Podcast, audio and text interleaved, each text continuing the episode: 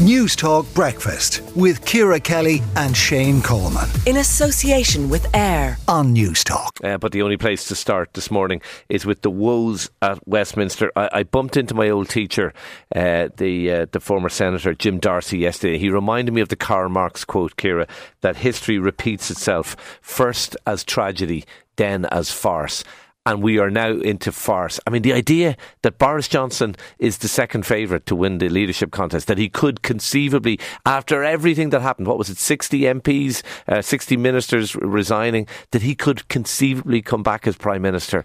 This is extraordinary what's happening in it the UK. It is utterly extraordinary. And what's more is, uh, uh, very often we, certainly in the past, looked at our own politicians and, and thought of them as gombeen men. If you look across the water now, they have their fair share of gombeen men and indeed women over there. It is an extraordinary, extraordinary sight to see Westminster, that the mother of all parliaments, reduced to uh, tra- traduced to this to this level. And for more on this, I'm joined now by Dominic Reeves, former UK Attorney General and Conservative MP. Good morning to you, Dominic. Um, from from from the distance that we are looking at it from, extraordinary times in Westminster. Yes, they are, and I think it's extraordinary looked at from a close up as well. Uh, it, there's a certain inevitability about it. Johnson left a legacy that was completely poisonous, and actually, in his period in office, he essentially wrecked what I would call the unity and philosophical base of the Conservative Party. He replaced it with a series of gimmicks. And the problem that has arisen is with his departure, um, the members of the party who selected the next prime minister and voted Liz Truss and made her prime minister um, were looking for a desperate shortcut towards economic growth.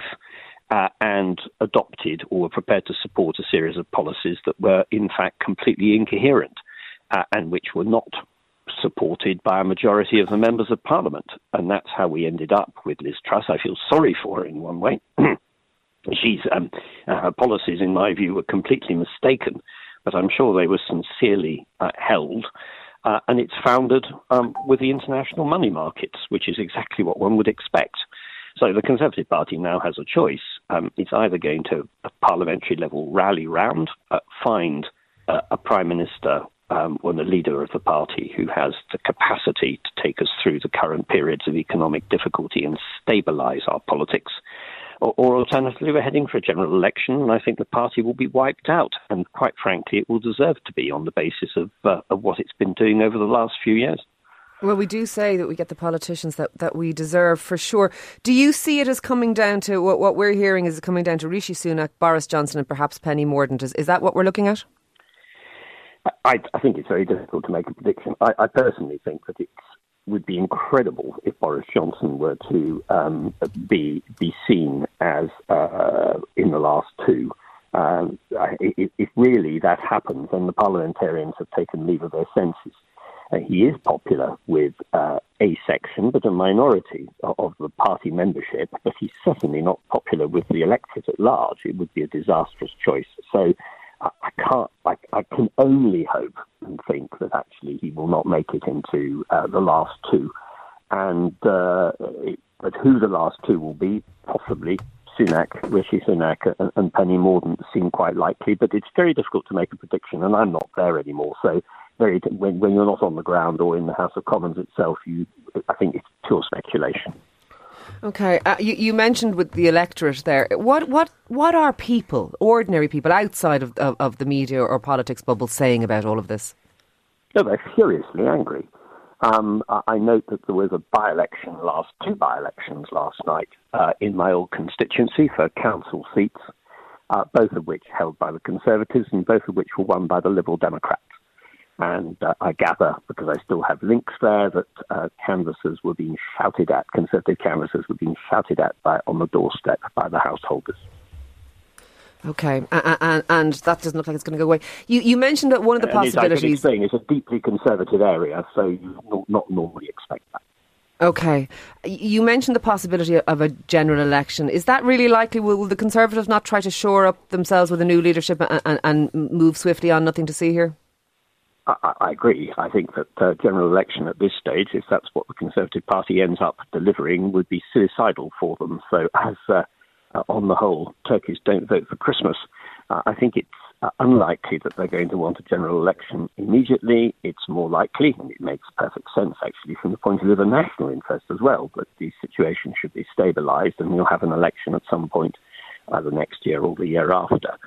Um, and that clearly makes sense from the point of view of the Conservative Party's future and the possibility yeah. of, of having some stability. Uh, but they are really in the last chance saloon. You, you have the sense that um, they have dug a hole deeper and uh, deeper. Uh, no, you're absolutely, and it, it, does look farcical, really, at this point. Just lastly, uh, the Conservative Party have they have they done permanent damage to themselves? Th- th- this kind of chaotic, shambolic uh, situation that we've seen unfold, really since Brexit to some extent. But but eh, do you think that that, that they will never be viewed in, in, in the same light again, perhaps, or as a sort of a relatively safe pair of hands, perhaps, or, or, or a week is a long time in politics. Will, will people eventually move on? I think the evidence is that people do eventually move on. After all, Jeremy Corbyn's Labour Party was seen as a complete uh, basket yep. case by the electorate in 2019, and with a new leader and greater stability under Keir Starmer, that is being progressively changed. But I think the damage that has been done is pretty long lasting. Uh, and it's not going to disappear overnight, which is why I, I think the Conservative Party's electoral prospects um, for a forthcoming general election, whether it's this year, next year, or the year after, do not look good. Uh, I don't think the electorate's going to forget about this uh, okay. episode. And of course, it is also linked to a much more profound issue, which is the direction of travel of the United Kingdom after Brexit. And uh, the, you know, the Conservative Party is currently essentially controlled by a group of people who believed that Brexit was very much in the national interest and would deliver significant benefits. And those benefits at the moment are completely illusory.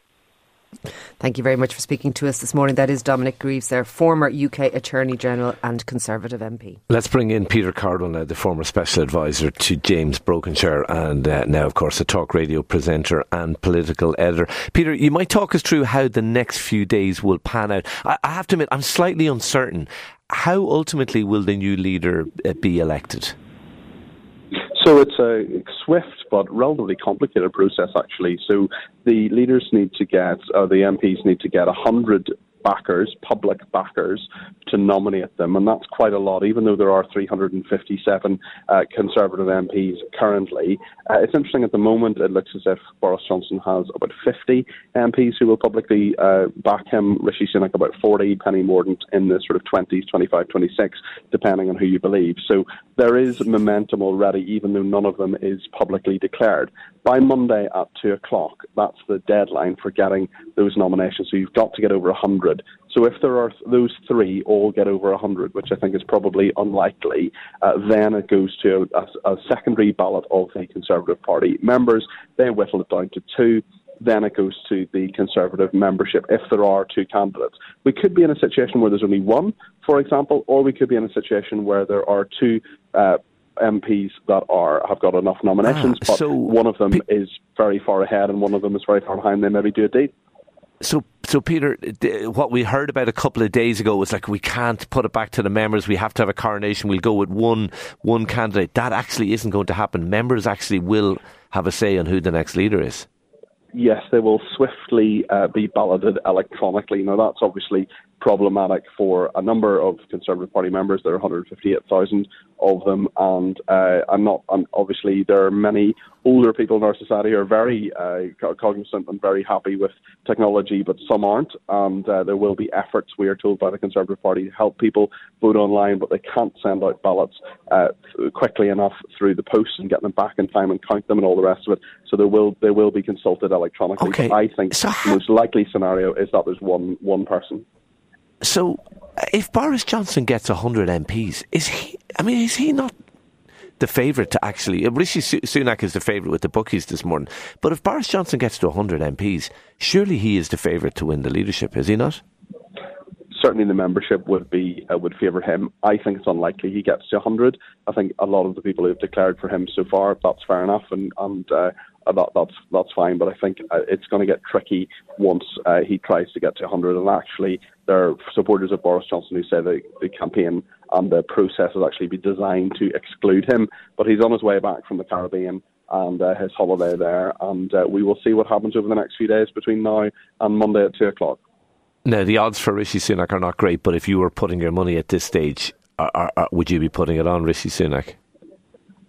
Yes, I think he, he is actually four to six with some of the bookies. With Ladbrokes, I think have put him at four to six. Yeah. The problem is there is no unity candidate here. If there was a unity candidate, we'd know who it was. It's certainly not Boris Johnson. It's not Rishi Sunak either, but it's not Penny Mordaunt either. It just this contest already before it's even started shows the uh, huge lack of unity in the Conservative Party.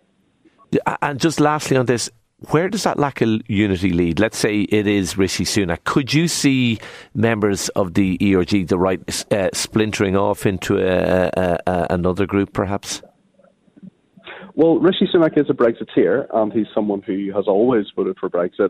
The ERG are not close to him. He, he is more socially liberal than many of them are, certainly. But I, I, would imagine no matter who the leader of the Conservative Party is in a week's time, I think we're looking at some form of split. Uh, probably quite a small one, actually. I don't think it's going to split in two, um, but I think what we're on a glide path to is a Labour victory in 2024. Um, all the evidence is there in that direction, but who knows? Someone might be able to turn it around.